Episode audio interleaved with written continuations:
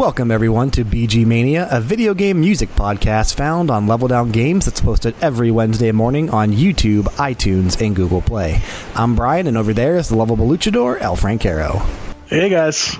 So, on today's episode, we're going to relax on the beach a bit under the warm sun. There have been countless levels inspired by the summer months, some of them even taking place during summer itself after putting together the top 10 summer themed games for Level Down Games, which, if you haven't seen yet, go check that on our YouTube channel. It's amazing. We decided we wanted to explore the musical side of that idea. So, our opening track is my first pick for this episode, and that is the Midsummer Fire Festival from World of Warcraft.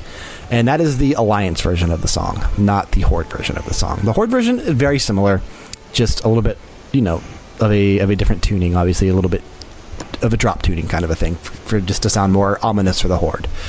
Um, the Midsummer Fire Festival is a event that takes place every year in Warcraft, uh, usually end of June to beginning of July. It usually ends the day after the Fourth of July. And all it is basically is just a big festival where you go around, you can go do, you know, visit these taverns and bonfires. You can toss flaming torches, dance around the fire. It's just a, a fun time. Um, just a, a quick little event. I mean, there's not a whole lot to do, but it's just a well, it used to be a time when people would come together in the game and in the community and just have fun. Now, it's been going on for as long as I can remember, possibly even since the game came out. So, I mean, we're, we're talking, you know, 13 years or so. And there's only so much you can do every year when, when it doesn't change that much. Still, it's, you know, the tradition is drunken Of revelry. Of course. You know, it's, it's what we do. You know, we, we get drunk, we throw fire around at each other. Yeah. Uh, you know, I, I know me and my friends will shoot fireworks at each other. So it's, it's, the same, it's the same kind of concept. Yeah, and I mean, obviously, one of the, the big reasons I opened with this track and, and I start and I picked this one is, to me, summer has a lot to do with bonfires and, and just Yeah. around a campfire, having some drinks with friends, family, whatever the case may be. Um, that's always a good time. And this track, I feel, just inspires that. It brings that emotions out. And like I said, it's just a lot of fun. I mean, it, and it even set, like the, the theme of the song has a lot of medieval fair type of a influence to it as well. I'm sure you could totally hear that when we were listening to it. But yeah, obviously World of Warcraft probably one of my favorite games of all time, if not my favorite game of all time. And you will be hearing a lot more music from that because I can probably find any song from that game to fit any theme. Uh, my first track, um, I'm going to go for one of my favorite games, also on the PC. Uh, the Secret of Monkey Island. We're going to go to the Lookout. And we'll be back after this.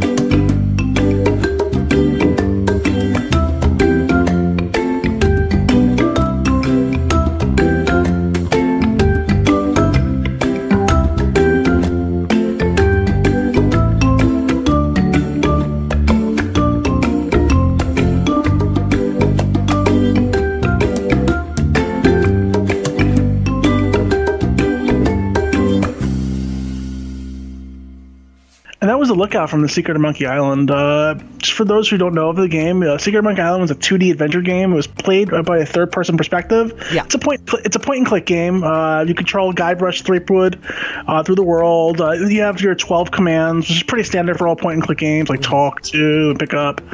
Um, you can converse other characters. You try, it's one of those try this with this kind of games. Right. Um, Trial and error. pretty much. It, it- it's uh, you choose different topics of discussion along the way, and it's a, it's a pretty good system. Um, a lot, a lot of the game has you know your your actions interrupted by a cutscene because you know you're, you're all based on your, your your choices and your this is and that's is. Uh, like every other LucasArts game, The Secret of Monkey Island has a philosophy where it's almost impossible to die. Sure. Uh, there's there's really only one way to die in this game, and that is uh, there's a scene where you are underwater, and if you can't figure the puzzle out in ten minutes, a whopping ten minutes, then you die. All right. So uh, you know, the hours I poured into this game, and just the track itself, uh, This whole, from what I remember, this whole game has excellent music to it. it, it really is, um, and you wouldn't expect it. You know, just it's this is this is a pretty early PC game. Yeah. Um, but yeah, it, it, it's a it's, it's it's pretty much it's centered around uh, pirates and treasure and the island itself. This is so an everything. early, uh, early Tim Schafer game it is it is from Double Fine. absolutely. This is one of his earlier earliest games. Yeah. Uh, along with uh, I do believe what Maniac Mansion and Mm-hmm. uh, I love those games. God, I love those games. He did Uh, a lot of the stuff for uh, LucasArts, Full Throttle, Grim Fandango. Great, great games. Yeah, uh, but yeah, I, I, I go back to this game ever so often too. Uh, I've played it a thousand times over. And I still, I, but but the, the music, everything was island themed, and Yeah. that's what I, when, when, you know, I live on an island myself. Uh, Long Island. Uh, it's, it's it's it's still an island, but you know when I think of summer, I think of the beach. I think of you know the ocean, and uh, so th- this just takes me right there. This is the, the, for, for, when it comes to summer, Monkey Island. That's that's my jam. Yeah. Yeah, it's a good track. I was looking up, uh, Michael Land actually composed the Monkey Island series. I wanted to see the other games that he's done. And surprisingly, he hasn't done a whole lot in the uh, the gaming industry. He did the the Secret of Monkey Island series. He did Star Wing, uh, Star Wars X Wing. He did uh, Indiana Jones and the Fate of Atlantis. Um, obviously, all the Monkey Island games. He did SimCity 4 with several others. Uh, the Bard's Tale and a game called The Dig from 1995. So not not not a whole lot of games. Obviously, probably synonymous with Monkey Island. I think it would be Michael Land. Um, But if you're into point and click adventures, definitely give Monkey Island a, a check out. This is it's, it's easily top five all time. yeah, it's it's a good game. I um, it's been so long since I've played it. Obviously, I was a huge fan of the LucasArts point and click games as well. Full I had them all. Full Throttle I had my favorite. I had them all. Full Throttle still still my favorite. I uh, obviously a lot of them have been coming out as remasters lately. I have yet to pick up the uh, Full Throttle remastered edition. But the most re- yeah, the most recent one. Do you? Yeah, I have uh, Grim Fandango remastered. I I, I, I recently picked up because it was a free game on uh, PSN. Was the uh, the remaster of um, Day of the Tentacle? Oh, I downloaded that. I just haven't played it yet. Great game, funny as hell. Of course. I mean, point point and click perfection. Yep, yep, yep. So, all right, let's go ahead and move on to my next pick. And for this one, we're going to go to a little game on the Nintendo DS, the original DS, called Lost in Blue. This is the cave theme.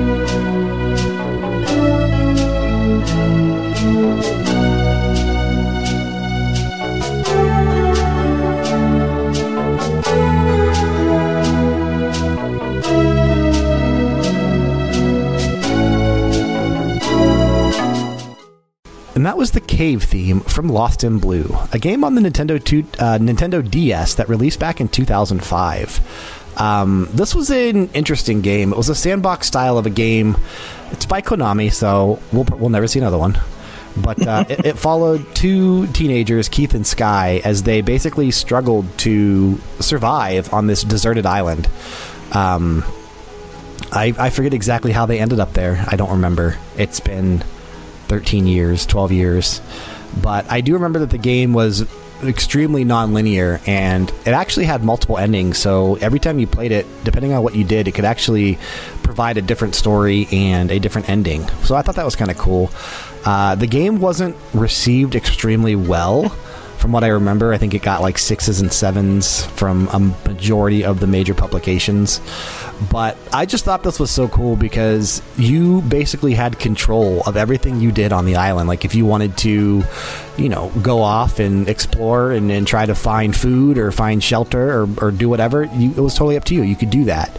And um, it was one of the first games to make use of the touchscreen and the microphone features built into the built into the DS. So, for instance, like when you were making fire, like if you were building a fire, you would have to, um, you know, rub the sticks together with the L and R button and, oh, and cool. blow into the microphone to actually catch, you know, get the fire to start. And um, I just thought it was cool. I remember spending a lot of time with this game, and then a lot of time with the uh, with the sequel. Uh, I probably liked the the first one better than the the second one, just because of the uniqueness that it that it was. There wasn't a whole lot of games like that when it came out. Um, and I was looking up the uh, the composer for this one was uh, Steven Goering, and I wanted to see some other games that he did, and his resume is not that impressive. He did My Frogger Toy Trials for the DS. He did uh, Frogger Adventures and Frogger Adventures 2. He did a game called Carnival on the Nintendo 64 that I have not even heard of. Never. uh, he did a game called Powerboat Racing on the Nintendo 64. He did the N64 Scooby Doo game. and then um, he did like Galactic Tazball on the DS, uh, Sim Animals Africa, Jurassic Park 3, The DNA Factor, Sim Animals. Just not a single game I played. no, not uh, like no no big name games, and that's that sucks because that that track is actually pretty good. And from what I remember, the music in Lost in Blue was actually really well done. So um, I probably would say that you know that series is his best work, at least from my knowledge. I might have to explore some of those other games and see how the music sounds in them, but. Uh, yeah, I, I do like the whole deserted island concept of you know trying to survive. Just why I like the survival games on PC, like The Long Dark and things like that, because I like going out and trying to survive. I want to see if I can actually do it without the actual risk. Yeah, um, now, without actually going out and doing it, you know, in in, in person. now, with with the name Lost in the Blue, the first thing that popped into my mind was the movie Blue Lagoon. Uh, anything uh, like that, or uh, are, are there? Blue, Blue Lagoon is. Blue Lagoon uh, was a movie, a teen drama where uh, two cousins are marooned on an island. They bang. No. No. Okay. Well. Nothing like that. I don't think Nintendo would have let that fly on their on the DS. would have been hot. 1980 classic. Look it up. All right. Moving on. All right. Um, so for my next pick, I'm gonna pick something a little out of my wheelhouse, most okay. people would think, but uh, definitely a game that I am familiar with. I'm gonna pick Altamira from Tales of Symphonia.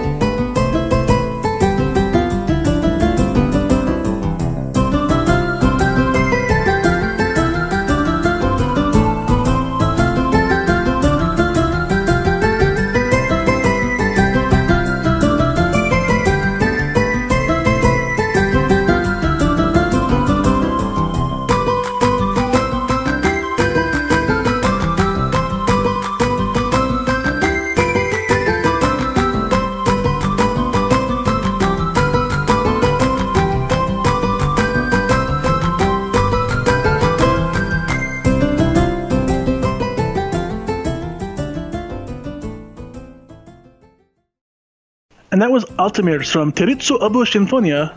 Uh, it's, a, it's, a, it's, a, Japanese role playing game released for the Nintendo GameCube um, on August 2003 in Japan and in uh, July 2004 for North America. It's produced by Namco. Uh, it's the fifth core product in the Tales series, yes. following Lloyd Irving and his friend Genis Sage as they accompany the chosen Colette Brunel and her guardians, Raine Sage and Kratos Aran, mm-hmm. on her journey of world regeneration. The purpose of the journey is to replenish Sylvarant with mana, a necessary energy to their survival. Yes. Um, did I do good there? Because uh, I've never played this game. Yeah, it sounded, sounded like uh, sounded like the uh, you know actual official description of the game, probably from Bandai Namco's website.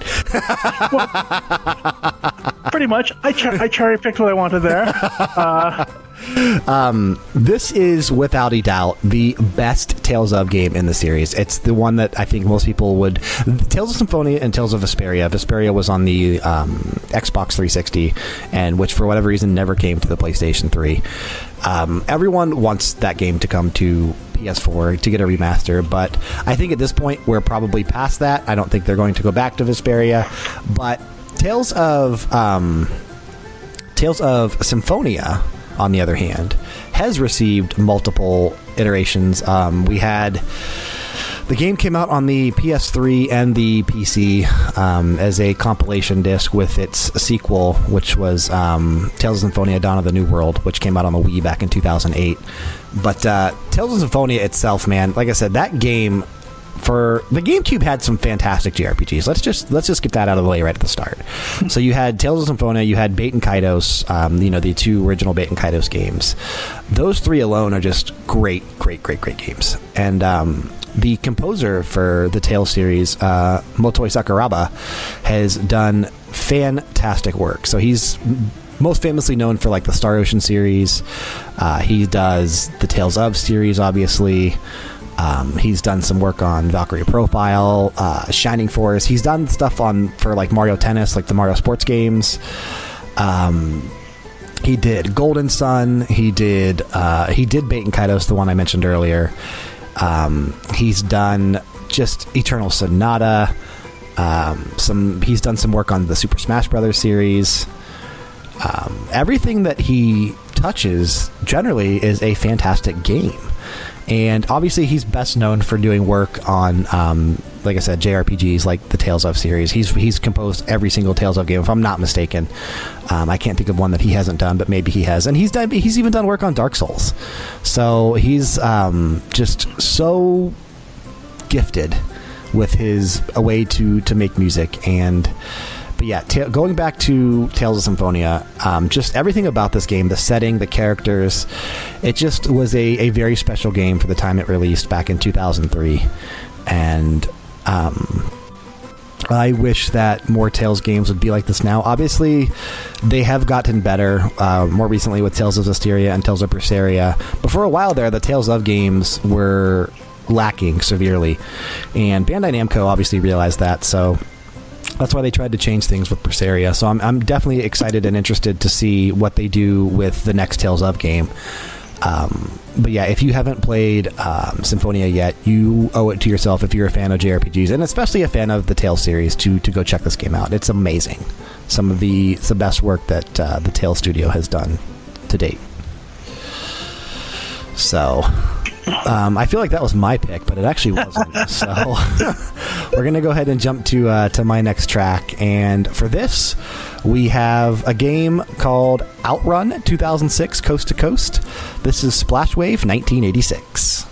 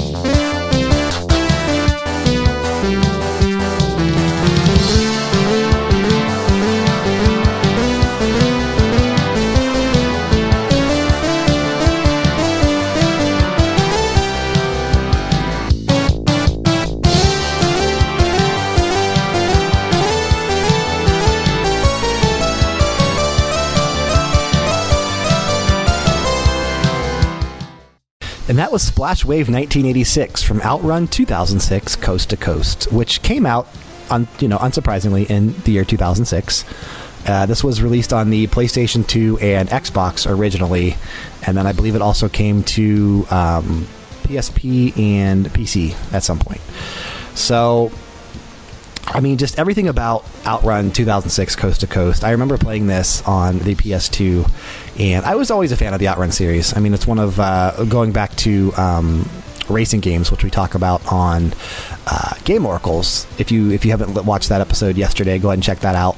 But um, racing games I, I, have dabbled with a lot in the in the past, and Outrun has always been one that I've been very fond of. And Outrun 2006 Coast to Coast, I mean, just has this penultimate summer feeling. I mean, you're like driving on the coast of what looks like California. I don't remember if it actually is California or if it's just meant to look like California. But you know, you got palm trees everywhere. You're just coasting down the highway with the the ocean next to you, and birds flying overhead. Just killer soundtrack all around. This game was fun. I like I liked this game. You know that it really is summer to me. Just going out cruising. Yeah, one of uh, my favorite things besides having a fire in summer is just going out for a random drive at night, windows rolled down. If you have the ability with a car, you know, to drop the top, just have it open. Amazing, amazing experience. Nothing like it. And you know what? I'm. I, I'm going to lead in something that also encapsulates summer for me, living on an island. Uh, my next track is going to come from uh, Wave Race 64. Well, technically, any track from this game could have been a summer theme. I'm going to pick the Sunset Bay.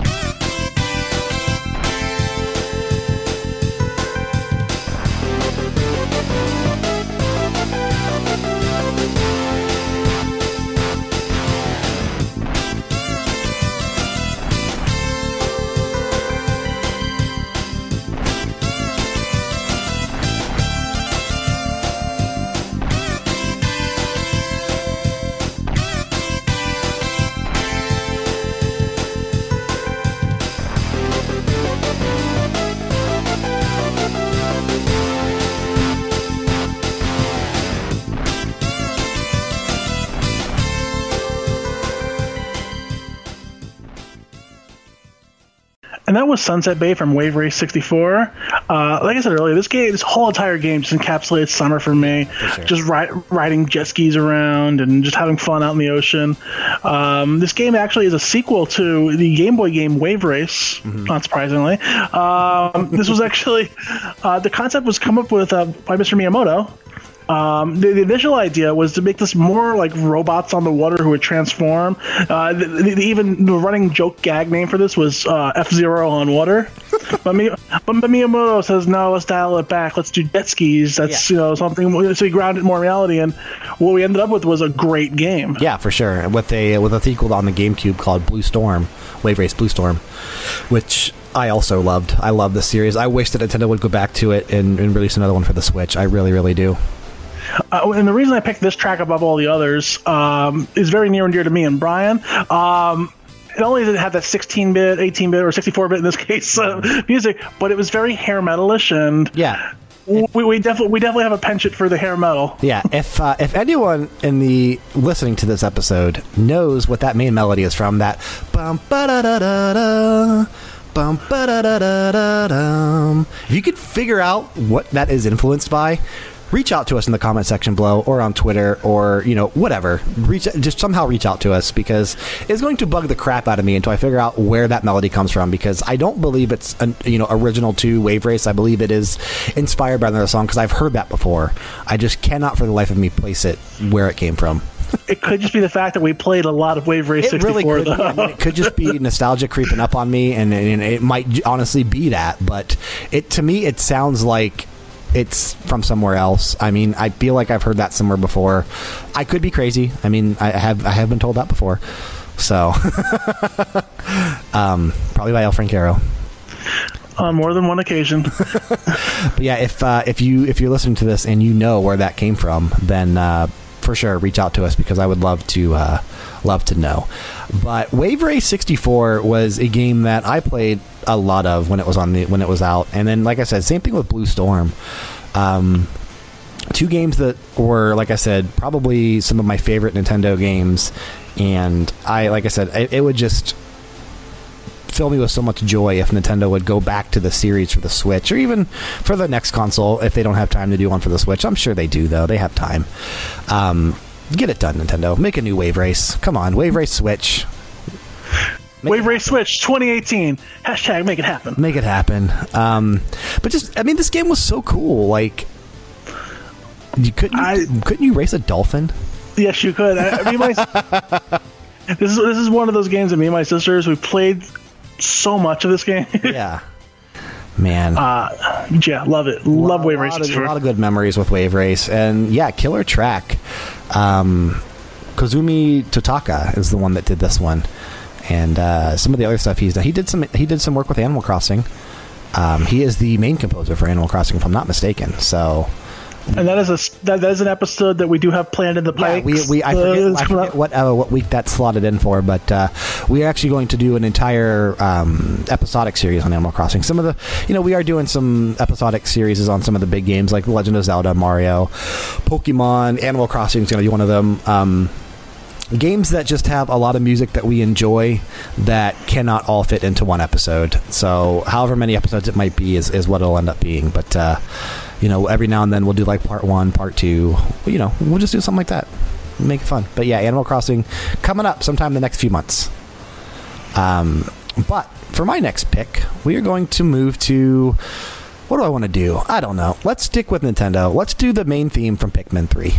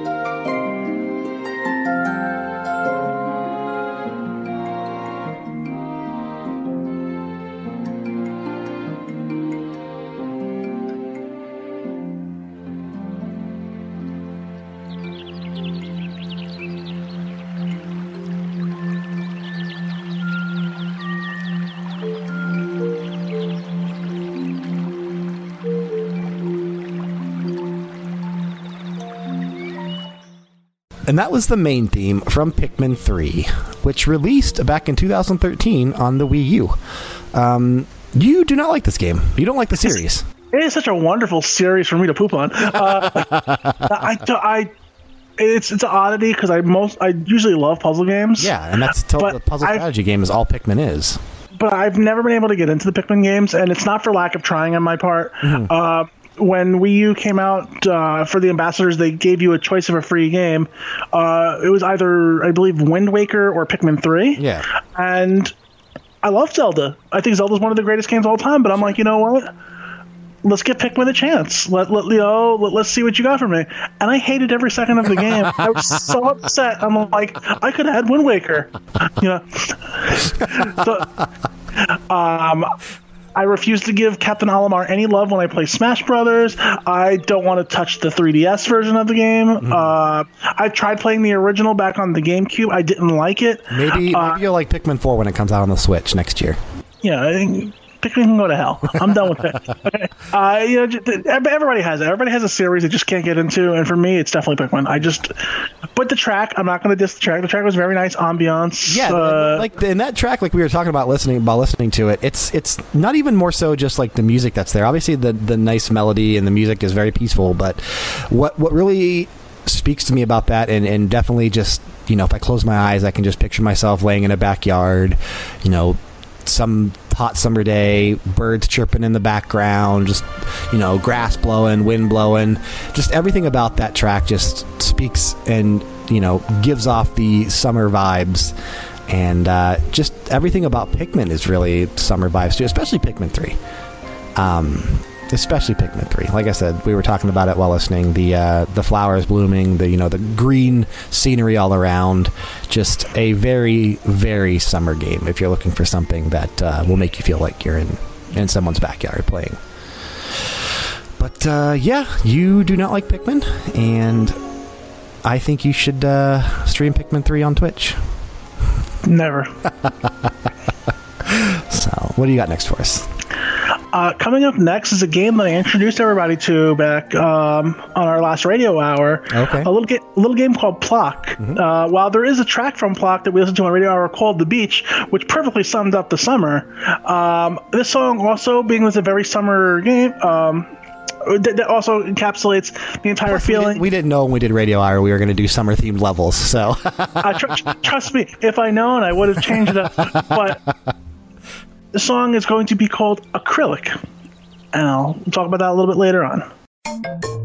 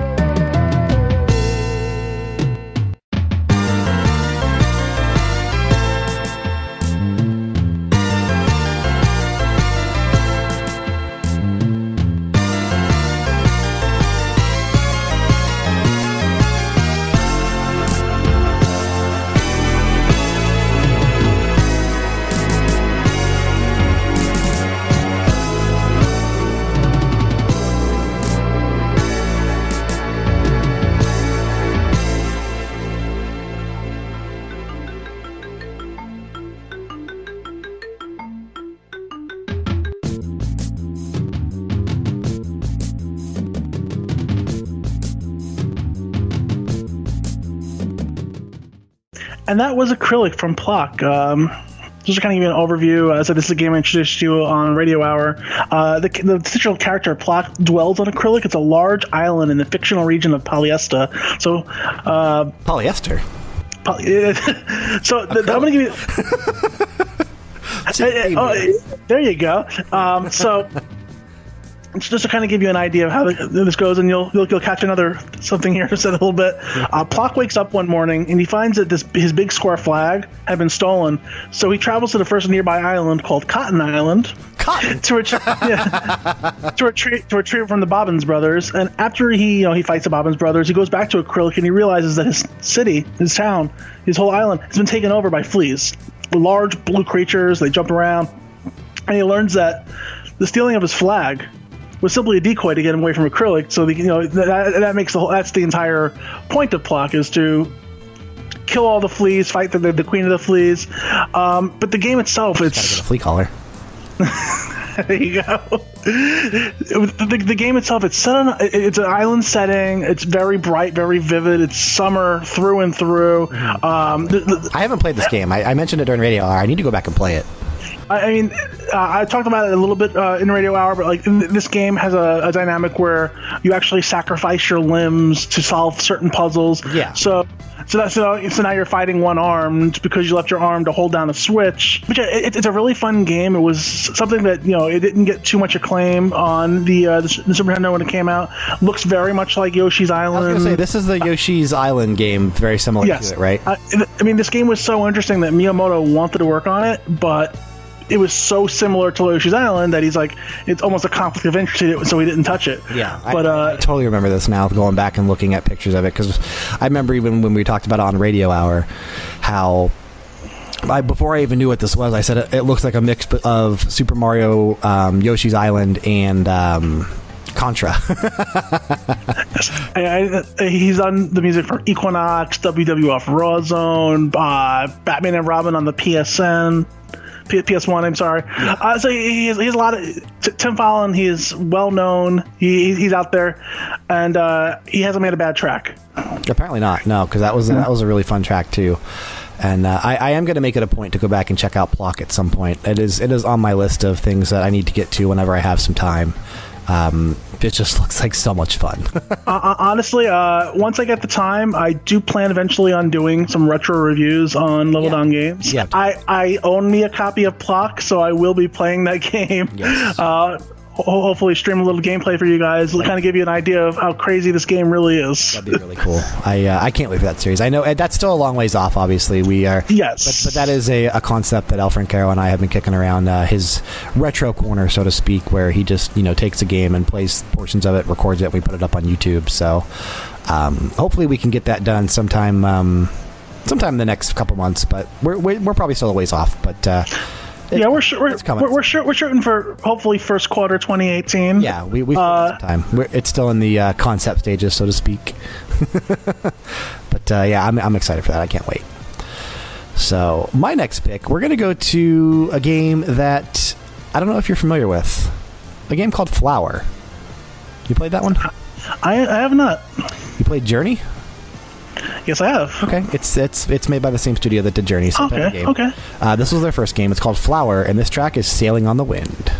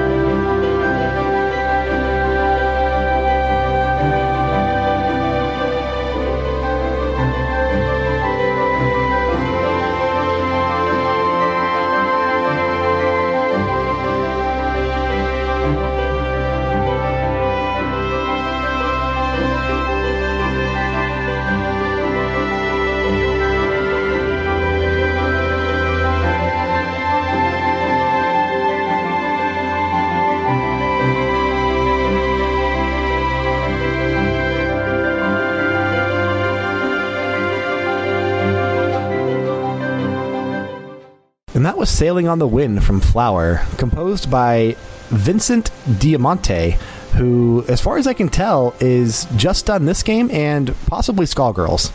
So, not too much out there from, from this composer in, in, the world of video games, but my god, what a great track. What a fantastic game. And I, I, I did lie before we uh, went to a break there to listen to that song. It wasn't that game company's first game, it's their second game. Uh, their first game was Flow, and their third game, obviously, is Journey. So Flower, though, very much like Flow, very much like Journey, obviously being a that game company game, you just very peaceful. You you control petals, flower petals, and you you know sail in the wind, go over grass, pick up other flower petals, and keep going. I mean, very serene game, very peaceful.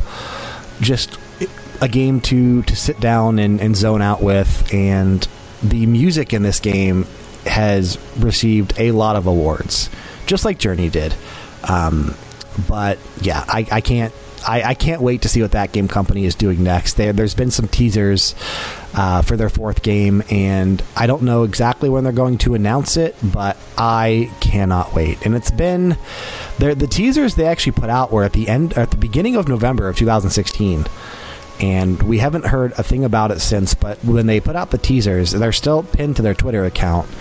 Um, it said 2017, and it showed uh, two candles and a flame, four what looks to be children wearing capes, and then like a almost looks like a Breath of the Wild type of an architecture in the middle there. But I, I, am very curious to see what their next game is, and whatever it may be, I will be there to purchase it when it comes out because I am a huge fan of that game company and pretty much everything that they've done. So. Yeah, it's, I, I like there's a nice peaceful track, kind of. Yeah kind of kind of calm me down. Uh, if that's if that's his first credit or his, or one of his only major credits, his, his only credit as far as I can tell. Like I said, I, I think he might be involved with Skullgirls, but I I cannot get enough definitive proof that he was.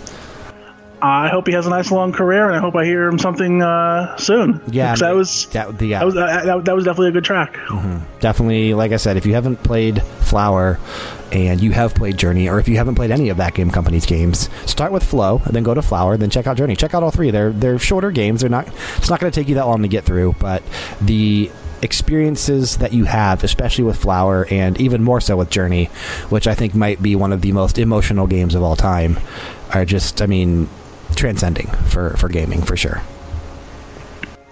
All right, and uh, for my next pick, I'm going to go for something with a little more of a country flair when it does come to uh, summer. I'm going to be going for Click Clock Wood Summer from Banjo Kazooie.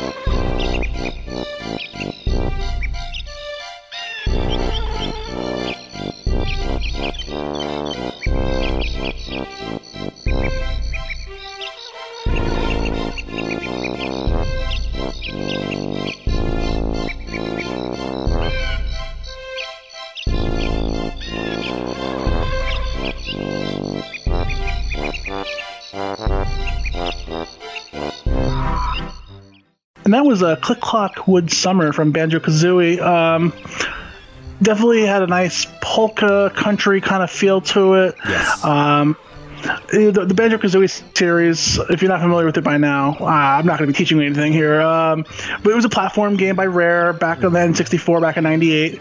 Uh, it's the first game in the series. Um, it follows the story of a bear named Banjo and a bird you guessed it, named Kazooie. So they try to set the witch Gruntilda, who intends to switch her beauty with Banjo's sister, Tooty.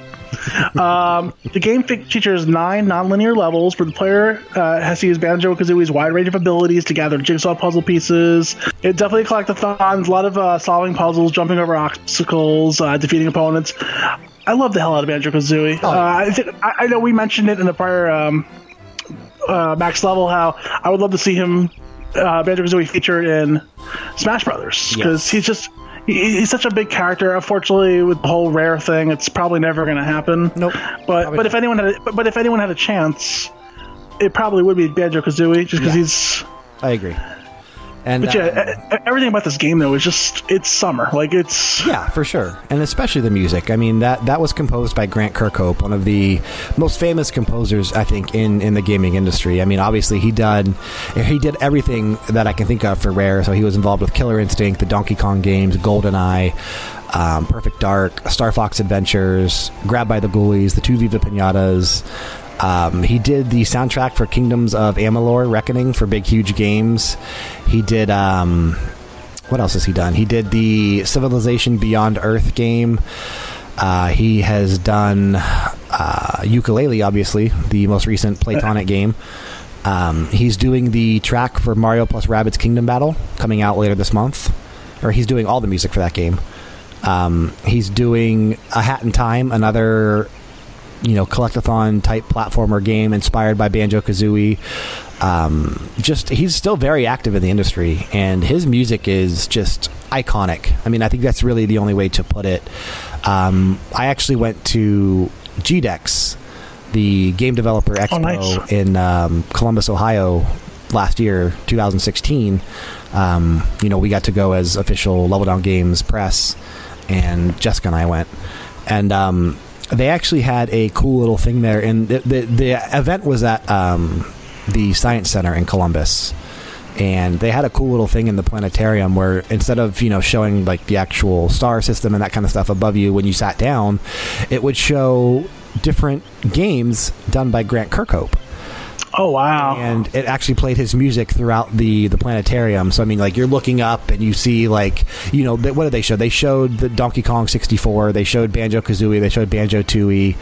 Uh, they showed Civilization Beyond Earth. Um, they showed a bunch of cool stuff. Perfect Dark. And it was just so freaking cool just to see that, then have his music blasting through the planetarium. Um, I'm hoping we get to go back to GDEX this year. I know it takes place, uh, I think, end of September this year. Last year it was end of October. Um, but this year it's actually at the Columbus um, Convention Center, so it's at a much bigger place. So it's going to be a bigger event. So hopefully we'll get to go check that out again. Uh, I haven't actually talked to the guy who puts it together, but I'm, I'm going to reach out sometime later this month and see if, if he is able to to let us come down again. That would be so cool to do that. Um, but yeah, Yeah, and uh, if you want to, if you want, if you want to try to get a plus one up in there, you know, hey, if you if you want to make the drive, then uh, we can do it. We'll, we can make it happen. oh, you're not gonna play for, my, you're not even gonna pay for my airfare accommodations. No, freelance. Come on now. Come on, Brian. You can, the Airbnb is pretty cheap. All right. But yeah, Grant Kirkhope, man, what a what a legend in the business, and I cannot wait to see. I can't wait to listen to the soundtrack for Mario Plus Rabbid Kingdom Battle, since that's the one that's coming up next from him. I'm just, I mean, just going back to the Game Oracles episode last week where they had the boss singing to you. I mean, he didn't do um, Conker's Bad Fur Day for Rare, but my God, he could have because if that was him and he was involved in that with the the boss singing to them in Mario Plus Rabbids, I can't wait. I can't wait for that game. I can't wait for that soundtrack. It's going to be so good. you me both. going to be amazing. So, for my next pick, we are going to jump to Harvest Moon 64. This is the summer theme.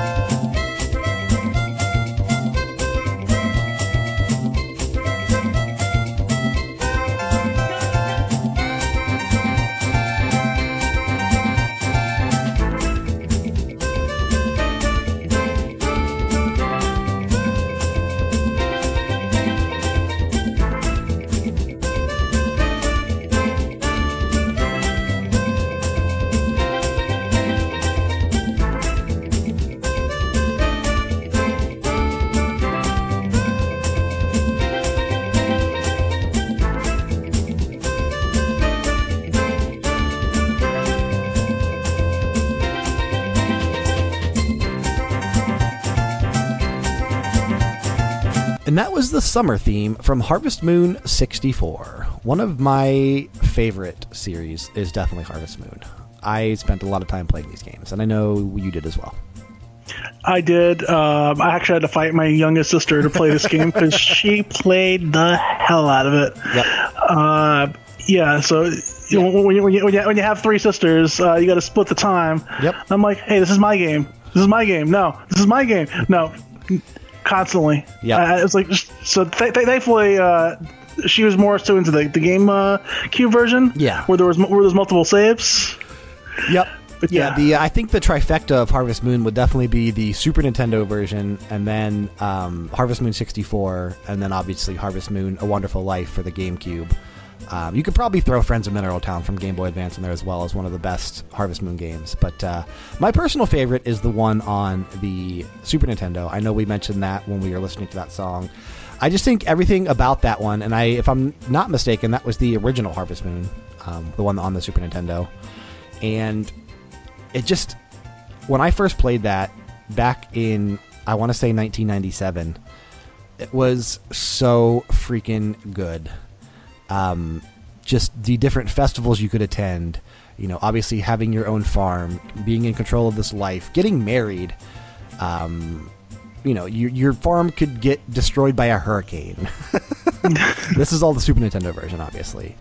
Um, and then obviously when it moved to the Nintendo 64, um, just more of the same, and just everything I loved about Harvest Moon. And then obviously when it moved to the to the uh, GameCube with A Wonderful Life, and there are still Harvest Moon games that come out to this day, but they're, they're not the same. So, um, there was some weird stuff that happened in the uh, in the timeline of Harvest Moon, and around I want to say 2013 or so, something happened where the team that makes Harvest Moon split from Natsume, who owns the name Harvest Moon, but the team that makes Harvest Moon, um, Marvelous AQL, started releasing the games here in the U.S. as Story of Seasons. Because So- I could have sworn the, like, the more recent Harvest Moons had like monsters and stuff. Yeah, they're they're not the same. So Natsume has since contracted out the Harvest Moon name to other developers to still make Harvest Moon games, but they're not nearly as good. They're not. It's not the same team. The same team that made Harvest Moon is now making Story of Seasons, and the most recent one they released uh, last year was. Um, no, actually came out this year. Came out in February of 2017. Story of Seasons Trio of Towns for the 3DS. Um, that's the original Harvest Moon team for um, that that we know and love. And over in Japan, the name Harvest Moon was never released under that name. It was always released under the Story of Seasons names. Oh, so okay. they just started releasing it under the same name here just to avoid conflict with Natsume. And um, now we have two farming simulator, actually three if you count Stardew Valley simulator farming simulator games that are uh, roughly identical to one another. Uh, definitely love those series. and I might have to give that a check, checking out now that I know that there's actually a new Harvest Moon game. Yeah, look Uh, into Story of Seasons because those are the this the you know what Harvest Moon was. So, and they're on the DS. All right. So, uh, for my next pick, I'm going to be picking a song uh, called Blue Resort from a little game called Baku Bomberman.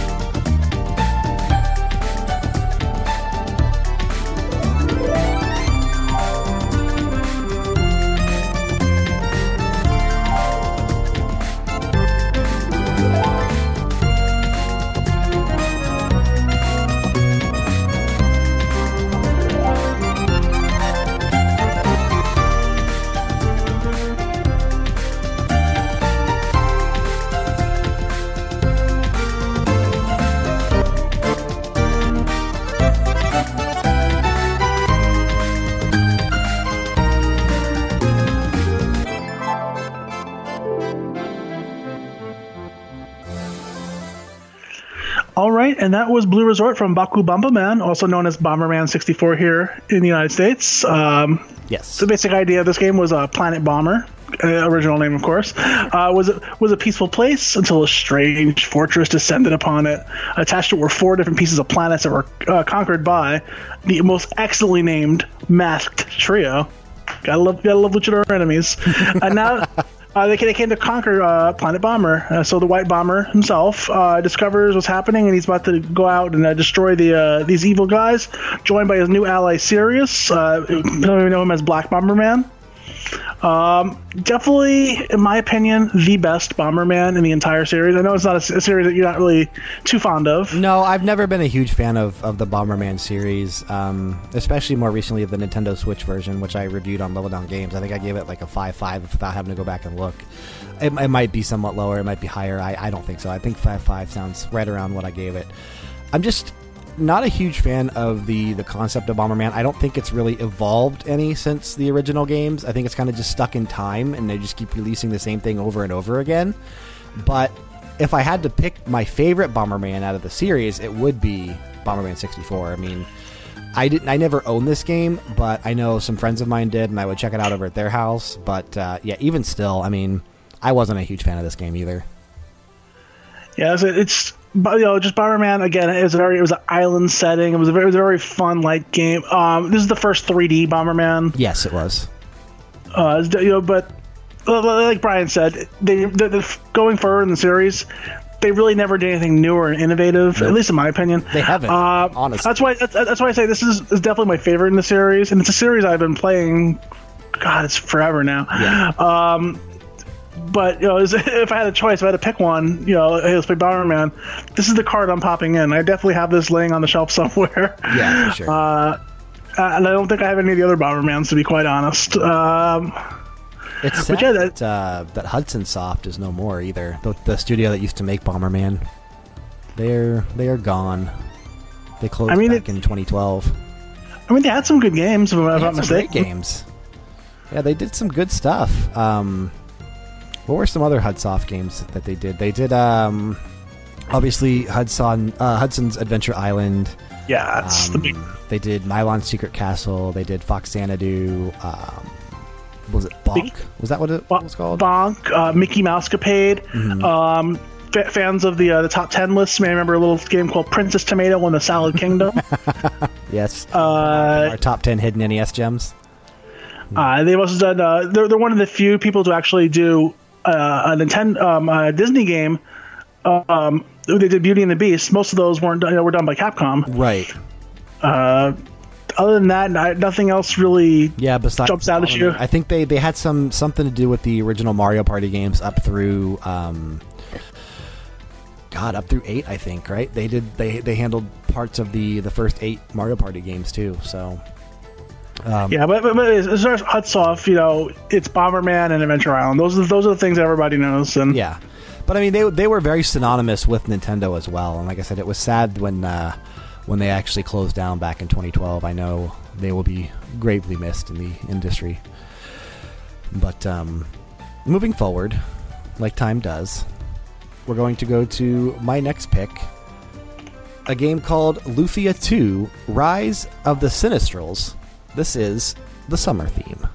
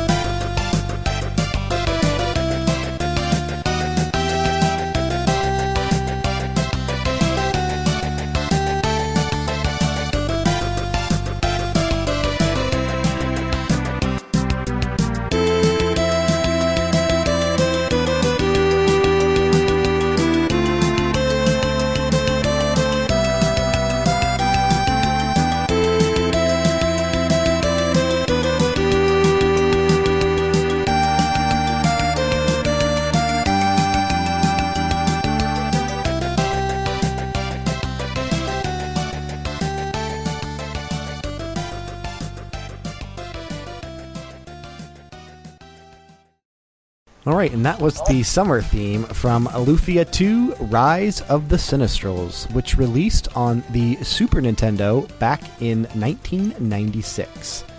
This was developed by Neverland, who also does not exist anymore, just like Hudson Soft. Um, they closed down back in the end of 2013.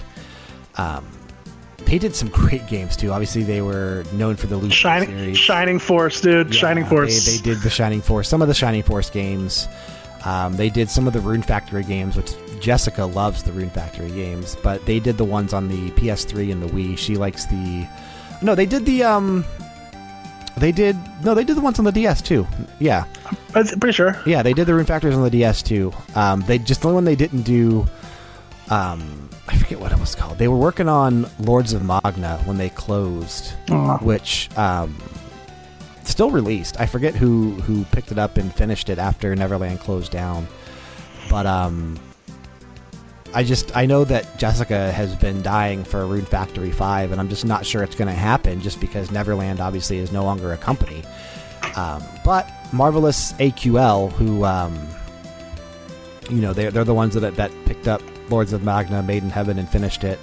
And I believe the the Rune Factory producer um, is now with Marvelous AQL as well. So there's a chance the series lives on. But yeah, Luf- going back to Lufia, what a fantastic um, JRPG series for the Super Nintendo. I really wish that this series would make a comeback somehow. Um, I don't think that it ever obviously could, but I would absolutely love it. This such a good game. It actually was received really well as well. Um, you know, got pretty good reviews across the board. Uh, 10 out of 10 on Famitsu, so. Yeah, which is saying something. It's hard to come by from Yeah. uh, from Weekly Famitsu. But um, the game is a prequel. It's set 99 years before Lufia and the Fortress of Doom, which tells the story of how the Sinistrals first appeared in the world.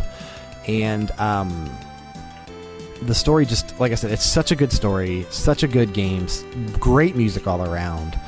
Um, I just wish that the- golden age of JRPGs, man. The Super Nintendo and the PlayStation 1, and you could even go as far as to say it's the PlayStation 2, where every JRPG that came out was just a phenomenal hit for the most part.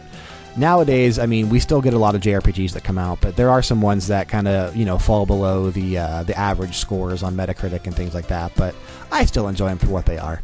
But I don't know that we'll ever get back to a time where it was just hit after hit after hit after hit for JRPGs. And yeah, Lufia was so good. One of my favorites on the Super Nintendo. I know I say that a lot, but uh, I do have a lot of favorite games, and I do.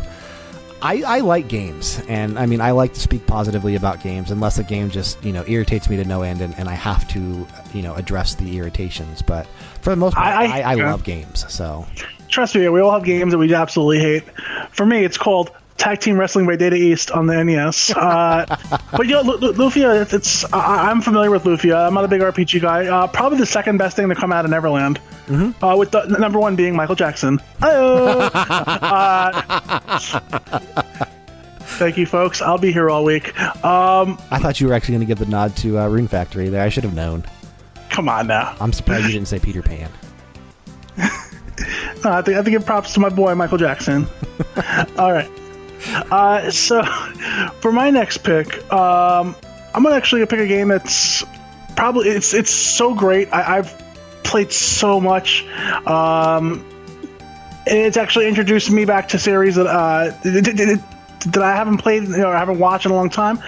Uh, this is called "Busted Up on the Beach" by a little game called Kingdom Hearts, and we'll speak about that when we come back.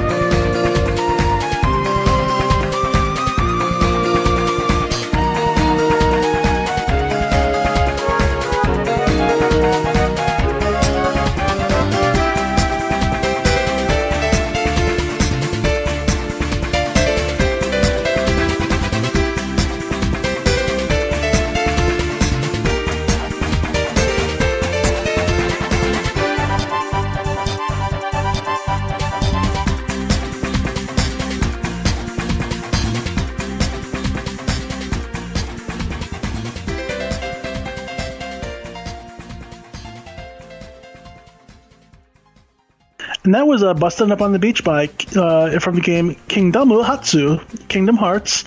Uh, to kind of explain the game, uh, you play as the main character Sora uh, with your friends Riku and Kairi. Your, uh, darkness kind of d- descends upon your world, uh, and you you come across what's called the Keyblade. You also come across uh, a couple of guys who are coming from the Disney Kingdom, uh, Donald Duck and Goofy, and they let you know this crazy thing that's going on. how the, this group called the Heartless are taking over the world, and they're they're, they're stealing away the hearts, and they're, they're going after the seven maidens uh, who just happen to be the seven uh, some of the Disney princesses, uh, all one big evil plot, uh, seemingly orchestrated by Maleficent. Uh, such a great game. I love the hell out of this game. Uh, and this song here, "Busted Up on the Beach," actually takes place on, in your home world while you're on the beach. And you know, and, and these these evil, heartless demons are coming at you. Uh, just hearing the song makes me want Kingdom Hearts 3 to hurry the hell up and get here. One of the most convoluted stories in gaming, though. I said I couldn't even explain it. There's no way I could do the story justice. Not not uh, do it justice, but actually explain it to a, a point that it makes sense. Because every single game that comes out in the Kingdom Hearts series just you know further complicates the story and the narrative, and I, I love Kingdom Hearts 1 and 2. Um, not so much a huge fan of some of the handheld ones. Uh, but I do think that Birth by Sleep should have been Kingdom Hearts 3 and that we should be moving towards Kingdom Hearts 4 because I think Birth by Sleep is a very important game in the Kingdom Hearts series. Um, if you haven't played these games, they've, they've recently released um, in HD on the PlayStation, uh, PlayStation 4, and I do think it's the best place to check them out at this point. Um, all all the games are now on the PS4 in the, the compilation disc 1.5 and 2.5, and then the, the new one 2.8 HD, which does include a little teaser for Kingdom Hearts 3, a, sl- a, small little snippet of a game that leads directly into the story of Kingdom Hearts 3. Um, yeah, I, I am so excited for Kingdom Hearts 3. It's it's finally coming out in 2018, as far as we know. They they've said that you know the game will release sometime next year at D23 last month, where they also showed off the new Toy Story World, which looks amazing. It looks so good. It's it's to the point now where video game graphics have finally gotten to that Toy Story level, and everyone was wondering like when will video games actually look like Toy Story? Well, they do now because Toy Story is like I said, it looks identical to the movies. It looks gorgeous. Um, I, I'm so excited for that world, and I'm just really excited for Kingdom Hearts 3. Um, even more so because it's using the Unreal Engine 4, and that engine's great. I wish more, um, you know, Japanese developers would use it. I know uh, the Dragon Quest team is using it for Dragon Quest 11, and that's, you know, great. Love, gorgeous game as well. Uh, I can't wait for Sora, Donald, and Goofy to just beat the hell out of some some guys. I, I this this series got me into watching Disney movies again. I, I, I don't watch them all the time, but sure. these were I, I, am past my cartoon most of my cartoon days. I, am watching more anime than anything else. Yeah. But just watching the, what, these games got me to go back and check these movies for little nuances to see. mm-hmm. oh wow, they they pulled this from here, they pulled that from there. It's yeah it's it's so it's so great, and they, they do their series justice. You know, they're, they're not just cash grabs or just you know. Every series is represented pretty truly, like the, the way it should be. I'm just ready within context. Within, within, within context, of course. I mean, it's sure. I'm just ready to see how they screw the story up even more in Kingdom Hearts three. How they're they going to make it more um, complicated? How are they going to yeah. just confuse us even more. And will they leave it open for Kingdom Hearts 4, which we probably won't see until like the 2030s? I'm just. Ho- I'm just hoping that they're keeping this quiet, and I'm hoping to see either Marvel or Star Wars show up in that game in some capacity. Yeah, we'll see. I don't know. Um, two big names that I'm sure if they were in there, we would probably hear about it at some point. But I mean, hey, if they can put those in there and keep it a secret, more power to them. That'd be amazing to actually experience that and discover it on your own. That'd be so cool. But who knows? Absolutely. We'll see. Um, for my next pick, we're going with uh, The Color of the Summer Sky from Secret of Mana.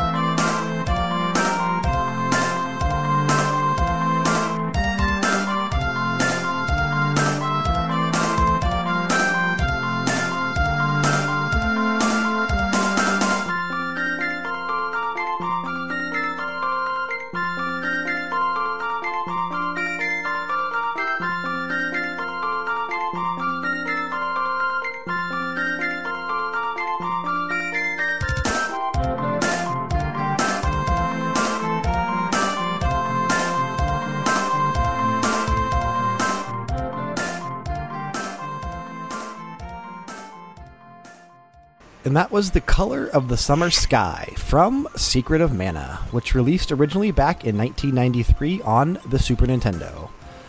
I freaking love the Mana series. Um, I'm telling you, these games are so good. I know we put this in our um, top 10 summer themed games as well, just because of Yes. the, the feeling that this game and you know invokes. But um, super colorful game, very vibrant, very artistic, and one of the better JRPGs on the Super Nintendo. Uh, Square Enix, not even Square Enix, they were just known as Square at the time. It was before Square and Enix merged. But um, you know, they were just hit after hit after hit back in the Super Nintendo and PlayStation One era. Um, such a good series. Like I said, the uh, the Mana series spans a few games. There was um, the original one was actually known as Final Fantasy Adventure, but then it became uh, Secret of Mana, then Seiken Densetsu three. Um, then we had Legend of Mana, Sword of Mana, Children of Mana, uh, Heroes of Mana, Rise of Mana. Rise of Mana it was actually um, a iOS and Android game, but I think it's also on the Vita. Um, but I don't know that. Yeah, the Vita version didn't come out here in North America, which made me extremely sad. Um, Adventures of Mana did though. That was um, the remake of the Final Fantasy Adventure game, and that one came out on the Vita here um, June of last year. And then um, there is a Seiken Densetsu, which I don't know if I'm saying that correctly, but uh, Seiken Densetsu collection for the Nintendo Switch, actually. And Oh, wow. um, that is the, if I'm not mistaken, that's the uh, original three games for the Switch. And I am just hoping and praying that it comes to North America. It's already out in um, Japan, but yeah, the Mana series. It's a medieval fantasy action role playing game, and like I said, if you haven't checked this one out, it was originally began as a like a side story to Final Fantasy, which is why the first one was called Final Fantasy Adventure. But the game just ended up becoming its you know so big and such its own thing that they created this whole fictional world known as Mana around it, and you know with recurring stories involving the World Tree and just everything about this game. And you know, you play as the hero. That's his name, Hero. And um, it's just like I said. If you haven't played this game, I really I can't speak highly of it enough. I I love this game. I wish this series also would continue on the PlayStation 4. I would love to see a modern Mana series done in the Unreal Engine or you know something similar. I would absolutely. I'd probably. I don't even know what I would do. I I can't. like you know, if, if something like that were to happen, that would be amazing. Um, even it I- doesn't even I be would- this game. Like any old school JRPG, if they would just bring those back, and instead of releasing them on a handheld or a mobile phone, you know, put them on PS4 with some good graphics, or not even doesn't have to be you know cutting edge graphics, just you know decent graphics with a great story, and I will be there day one praising your game 100. percent Hey, let's, let's, let's, let's, I have my fingers crossed for Valkyrie Profile. to my side, my noble Einherjar. Do you like that series? I know it's shocking that I actually know a couple of these, right? Yeah, I, I, I didn't know. That's actually that's probably Justin's favorite JRPG series is Valkyrie Profile. yeah, trust me, there's a few out there. Well, I, I claim to be ignorant, but I know a thing or two. So okay, well yeah, Secret of Mana. Like I said, great track, great uh, soundtrack all around. Um, give it a shot. All right, and uh, for my next track, I'm going to take you to a game very reminiscent of Harvest Moon, in my opinion, better. But yeah, that's, I'll leave that to you to decide. This is going to be the song "Summer," aptly named, from Stardew Valley.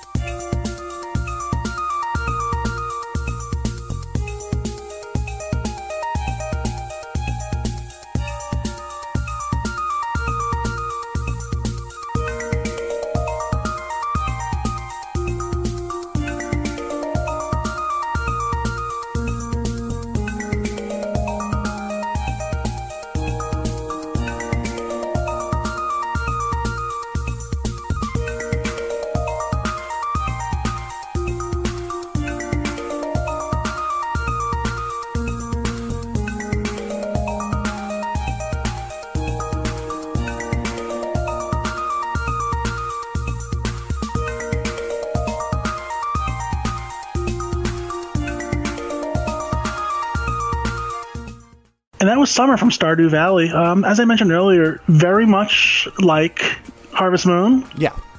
I enjoy the hell out of this game. Uh, I don't know, have you been, have you played Stardew Valley? I played a little bit of it when it was obviously when it released on Steam. Um, I personally have been waiting for the Nintendo Switch version, and, And I will be I will be getting the Switch version. yeah, Uh, and I know Jessica's also waiting for the Switch version. I think it's the perfect game to put on the Switch. Um, you know, it just makes so much sense to have it on the handheld. I know a lot of my friends and people I've talked to are, are waiting for the Switch version, and that that actually own a Nintendo Switch. Um, but if you don't, I mean, you can get this game on PC, you can get this game on the PS4, you can get this game on Xbox One. It's pretty much everywhere. Um, what a great game! Like, like I mean, you know, I I played a track from Harvest Moon '64 earlier. This game just, you know, very nostalgia feeling with Harvest Moon. Um, clearly inspired by that series, they wanted to do something a little bit more than that Harvest Moon has hasn't been doing lately, or even Story of Seasons, what they haven't been doing lately. So uh, Chucklefish, the publisher and then developer, ConcernedApe, they went out and you know they just did their own thing, and it honestly it became a hit overnight. Like it just lit up the charts on Steam when it came out. in fact, yeah, that's that's literally how I saw it. Was I was just looking on Steam and Yeah.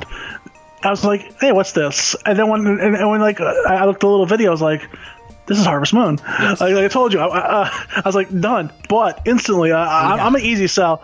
if you have a if you have a good trailer or if you have a good, a good video, it's so easy to get El Frank Hero to buy your game. Yeah. Um, and how many horrible games I bought because of great trailers. Sure. Uh, th- thankfully, thankfully, in this case, Stardew, Stardew Valley didn't disappoint me. No, of Um, course not. Um, but one of the cool things about Stardew Valley that was introduced in a later update, you can actually select one of five maps when you begin the game. So you're not locked into like the same plot of land like if you start up a Harvest Moon or Story of Seasons. You know, the map is already predetermined for you. With Stardew Valley, you have a choice of one of five, and um, you know some of them depending on how you want to play some might have like extra foraging opportunities.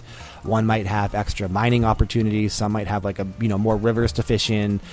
It's just it's a cool concept. You know it lets you kind of like animal crossing where you know if you don't like the town you originally get put in you know the the randomly generated one just delete that save start over and the town is going to be completely randomly generated again Do you have any idea how many towns I deleted until I got the perfect town? uh, i wouldn't even fathom i guess Uh, scorched earth, just a thousand times over. Uh, but but my, my- my town on the 3DS version, Mm-hmm. perfection, absolute perfection. Luckily for me, I when I started the GameCube version when it first came out, Oh, I, um, I really wasn't.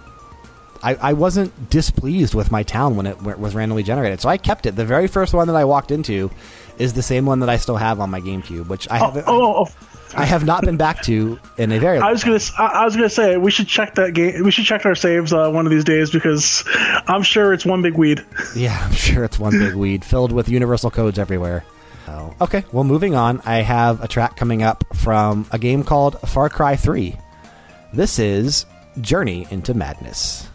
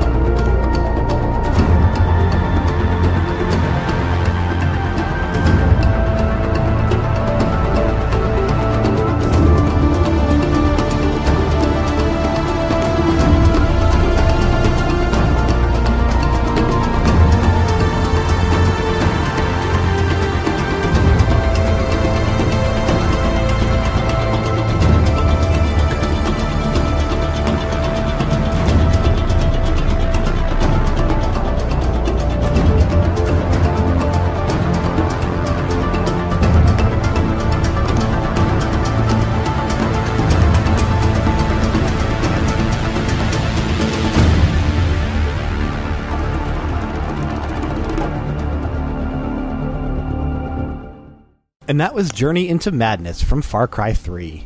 Far Cry 3 obviously is an open world action adventure first person shooter game from uh, Ubisoft that released back in 2012 on the Xbox 360, PS3, and PC. Um, to this day, I think Far Cry 3 is still my favorite Far Cry um, game from that franchise. I don't know if you've played any of these games or not, but uh, I haven't. Uh, they're great. They're amazing. Um, I wasn't a huge fan of Far Cry 4 so much. I think that just the setting, maybe the characters that were involved, just didn't appeal to me as much as Far Cry 3 did.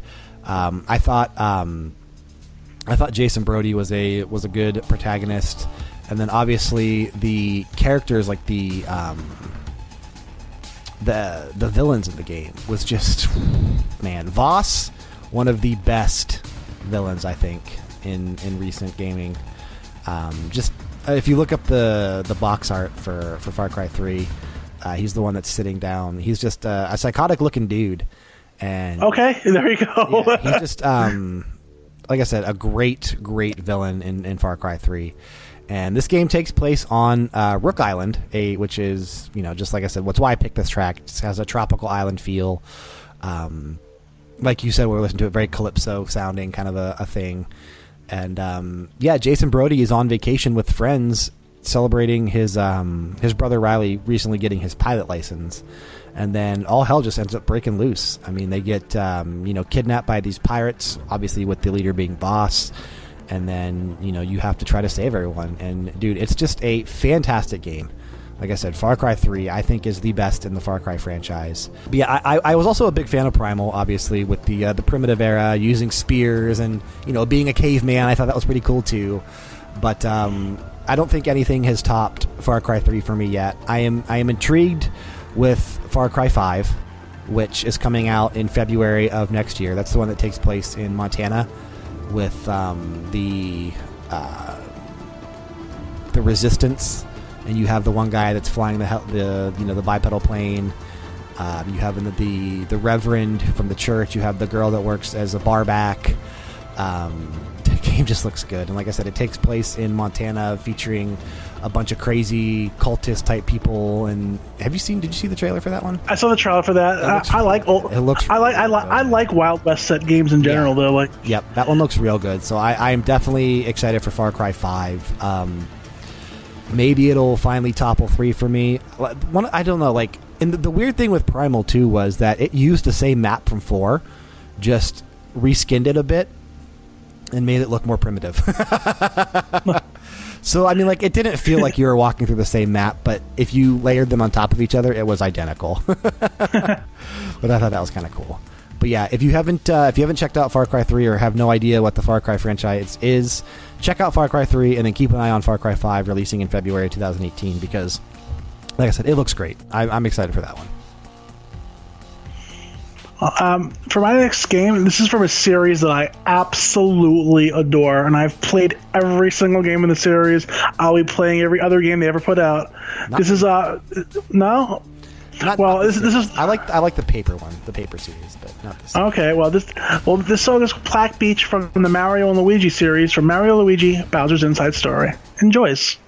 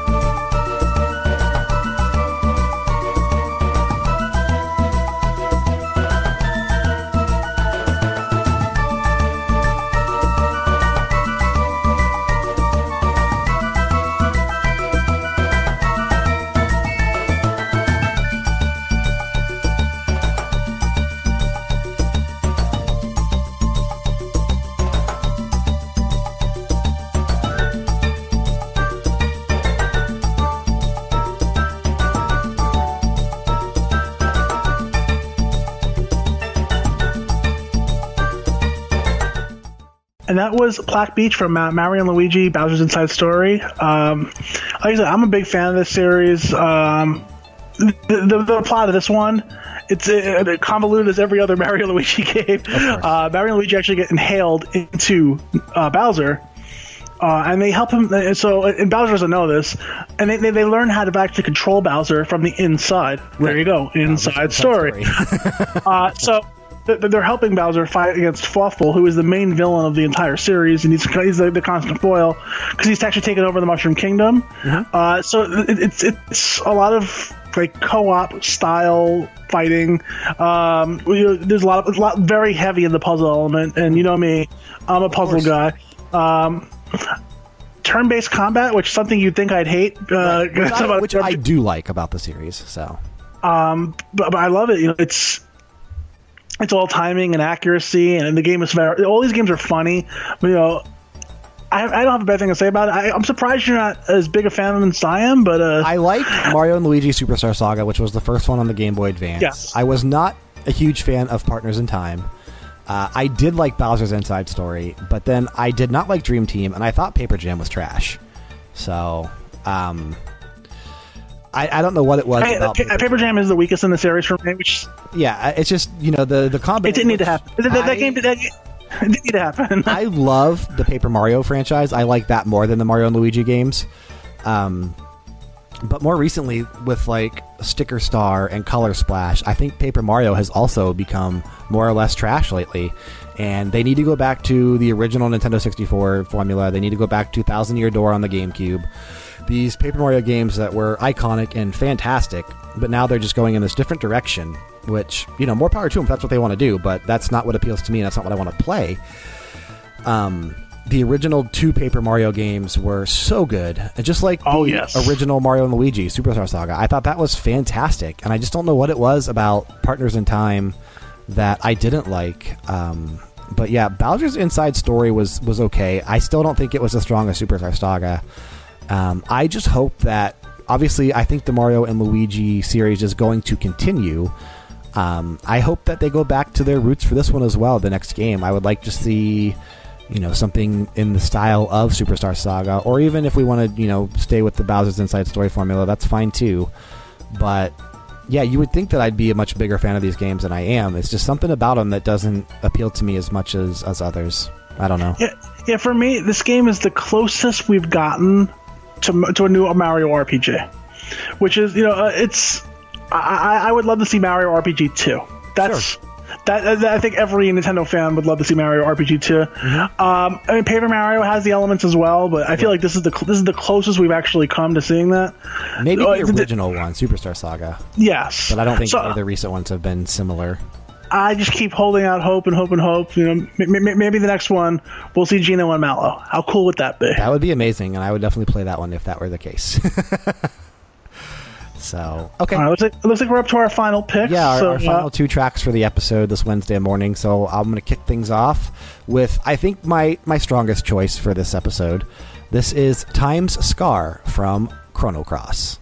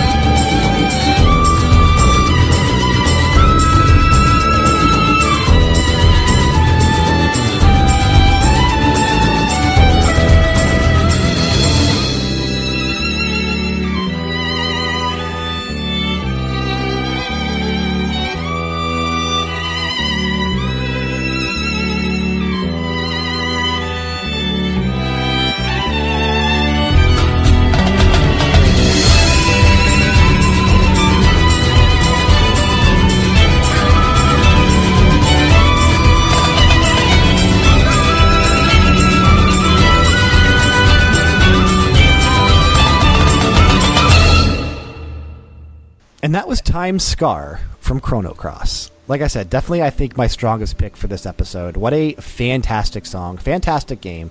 Chrono Cross is a sequel to one of the better JRPGs of all time, Chrono Trigger, which released on the Super Nintendo, and a, a series that fans have been crying for Square Enix to go back and re explore.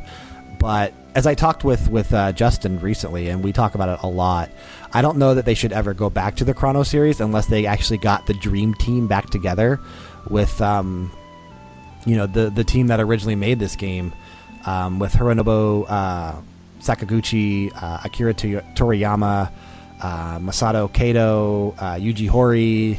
Yasunori Mitsuda. Oh wow! It's, you know, there's some heavy hitters yeah, right there. This was this was a dream team that made so, Chrono so, Trigger. And so Toriyama, Toriyama did the art on this game. Yes, no, yeah, he was. Wow. Uh, Toriyama was the artist for this. I said uh, the father of Final Fantasy, Hironobu Sakaguchi, was the designer. It was produced by uh, Kazuhiko Aoki, uh, um, directed by uh, Takashi Tokita.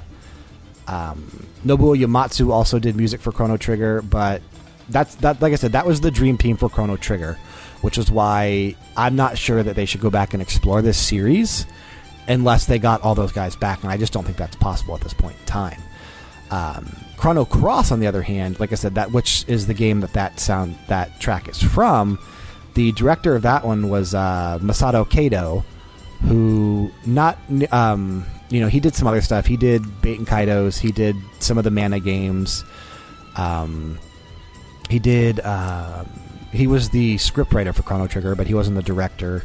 He also was the scriptwriter for Final Fantasy VII. Um, the producer was Hiromichi Tanaka, who also famous from the Final Fantasy series. Um, he also was from the Xenogears games. Um, just these guys are just you know synonymous with excellence from Square Enix. Uh, but the composer for that, Yasunori Mitsuda, like I said, one of the most well-known names in video games. I think he's known for obviously Chrono Trigger and Chrono Cross. He did the music for Xenogears. He did the music for Shadow Hearts, uh, the Xenosaga trilogy. Um, he did Luminous Arc. He did the Inazuma 11 series, Arc Rise Fantasia, uh, Xenoblade Chronicles, Half Minute Hero, uh, Kid Icarus Uprising. He's done some stuff for Super Smash Brothers. Um, he's did the most recent Valkyria Revolution. He's doing another Eden, which comes out later this year. He's doing Edge of Eternity, which comes out next year. Xenoblade Chronicles 2, supposedly coming out this year. Just. A, wow, he's, he's busy, huh? Another freaking legend in the industry, and he's only 45 years old. So, I mean, he's not even that old. So, you have to think when when Chrono Trigger came out, and Chrono Cross was 90, uh, 2000, 99 in Japan, but Chrono Trigger was 1995. So, if he's 45 now, that would put him as what 23 years old when Chrono Trigger released. Wow. So just speaks volumes to his talent and what he's capable of doing at such a young age. And like I said, now he's and he's not even old, and he has so many more years ahead of him. I can't wait to see what he does in the future. Um, but Chrono Cross, not nearly as strong of a game as Chrono Trigger, but everything about Chrono Cross is just summer. I mean, just the setting. It's you know takes place on these islands, and just the colors, the vibrance of the game. Um, you get around the world by primarily by boat because it's a lot of water. So, like I said, if, if you for whatever reason, if you're a fan of JRPGs and you somehow skipped over these this series, the Chrono series, you have no idea what you're missing. And I definitely recommend you go check these two games out. They're just fantastic, and I will be playing more tracks from Chrono Trigger and Chrono Cross in the future because such great games. Um, thank you all so much for joining us on this episode of VG Mania. As I mentioned at the beginning of the episode, VG Mania is posted on iTunes and Google Play, as well as uploaded on YouTube every Wednesday morning. If you have any ideas or requests for future episodes, please reach out to us in the comments section below, or check us out on Twitter at OriginalLDG, or our main outlet, LevelDownGames.com. Please be sure to like and share this video and subscribe to us on YouTube to stay up to date on all things Level Down Games. And for future episodes of VG Mania, Max Level, which is our video game podcast, Game Oracles, our video game trailer focused show, and The Gorgeous Lads of Wrestling, our professional wrestling podcast. We can also be found on Facebook and twitch.tv slash Level Down Games for all of our live streams. All right, guys. So I'm gonna do a game uh, that I enjoyed the hell out of on the Super Nintendo. Um, in Japan, it was released released as Matsutsugigu no Gayosakushu. Yes. Uh, over here in America, we know it as Earthbound. Um, Earthbound chronicles the adventures of Ness. Uh, he's a 13 year old boy who journeys the world with his psychic powers, and he's collecting. Uh, he has he goes around with his friends uh, named Jeff, Paula, and Pooh. Love, love that Pooh. There's a character named Pooh who's a psychic, uh, and they're Is he, collecting. is he a yellow bear?